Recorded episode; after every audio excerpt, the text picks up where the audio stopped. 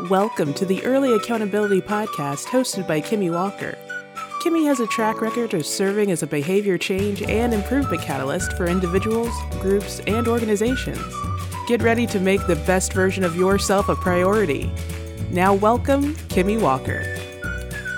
Kimmy Walker here, and welcome back the next episode of the Early Accountability Podcast. For today's episode, I wanted to talk about slow progress versus no progress.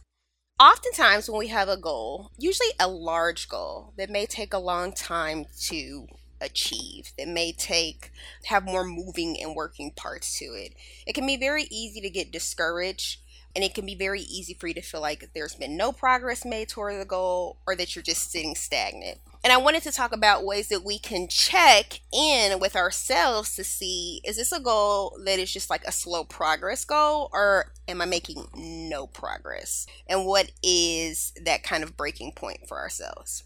And so the first thing I think that is really important when we talk about slow progress versus no progress is do you still have actionable steps that you're taking? So do you still have whether it's daily actions or weekly actions or monthly actions that you're still taking towards that goal? And how do you know? So is this written down? Are there milestones that you're expecting to see? What lets you know that you're still making steps towards it and progressing. So there are oftentimes goals and things that I have worked on and I've kind of stopped for a while and I wasn't actively doing things and then I've re returned to it. When it comes to things like that, and the biggest one was when I was like really working on improving my Spanish. So when I started doing it, you know, I studied abroad, I was doing tutoring, and there were times when I was working on it kind of here and there. I might speak or have some language talk with people, but I wasn't actively doing all that I was doing in the beginning, like studying abroad, taking my lessons on a weekly and sometimes even daily basis. So on, at those times that there were kind of pauses, I might have still been doing things. I might have still been working on learning the language, but I was not consistent and I was not keeping myself immersed with those resources. So, some of the big things I take away from that were that what are you still doing on a daily, weekly, or monthly basis that still keep you moving towards your goals? What does that look like? Are there milestones or mile markers that you have to let you know that you're moving forward? Is there a certain level that you're trying to see? These are things that can help us still see progress that we're making towards something, but also kind of keep us from procrastinating and taking things out too long.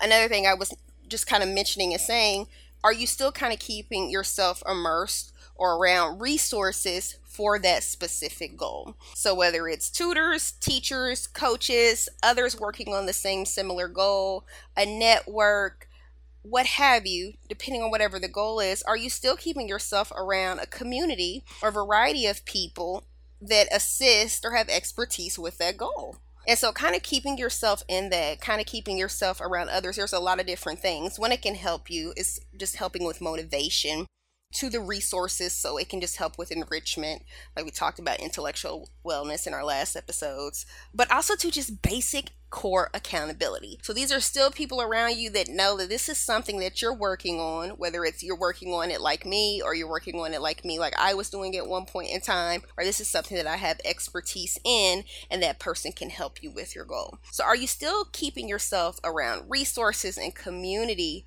in that goal or have you kind of just somewhat isolated? And sometimes isolation, I agree. Sometimes it's necessary for us to work and focus, but sometimes isolation can also just mean that we're not doing. And that's one of those things that we have to have that discussion with ourselves, or we have to have that realization with ourselves to see is this a procrastination technique or is this what I need right now to power forward and focus?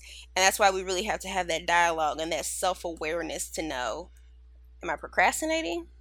Is this what I need to do for myself? Is this what I need to do to like work through and push through? So it really comes down to knowing ourselves and knowing our achievement style. And also, I always say that here in the show, also knowing our procrastination style. So knowing how we do procrastinate helps us as well too.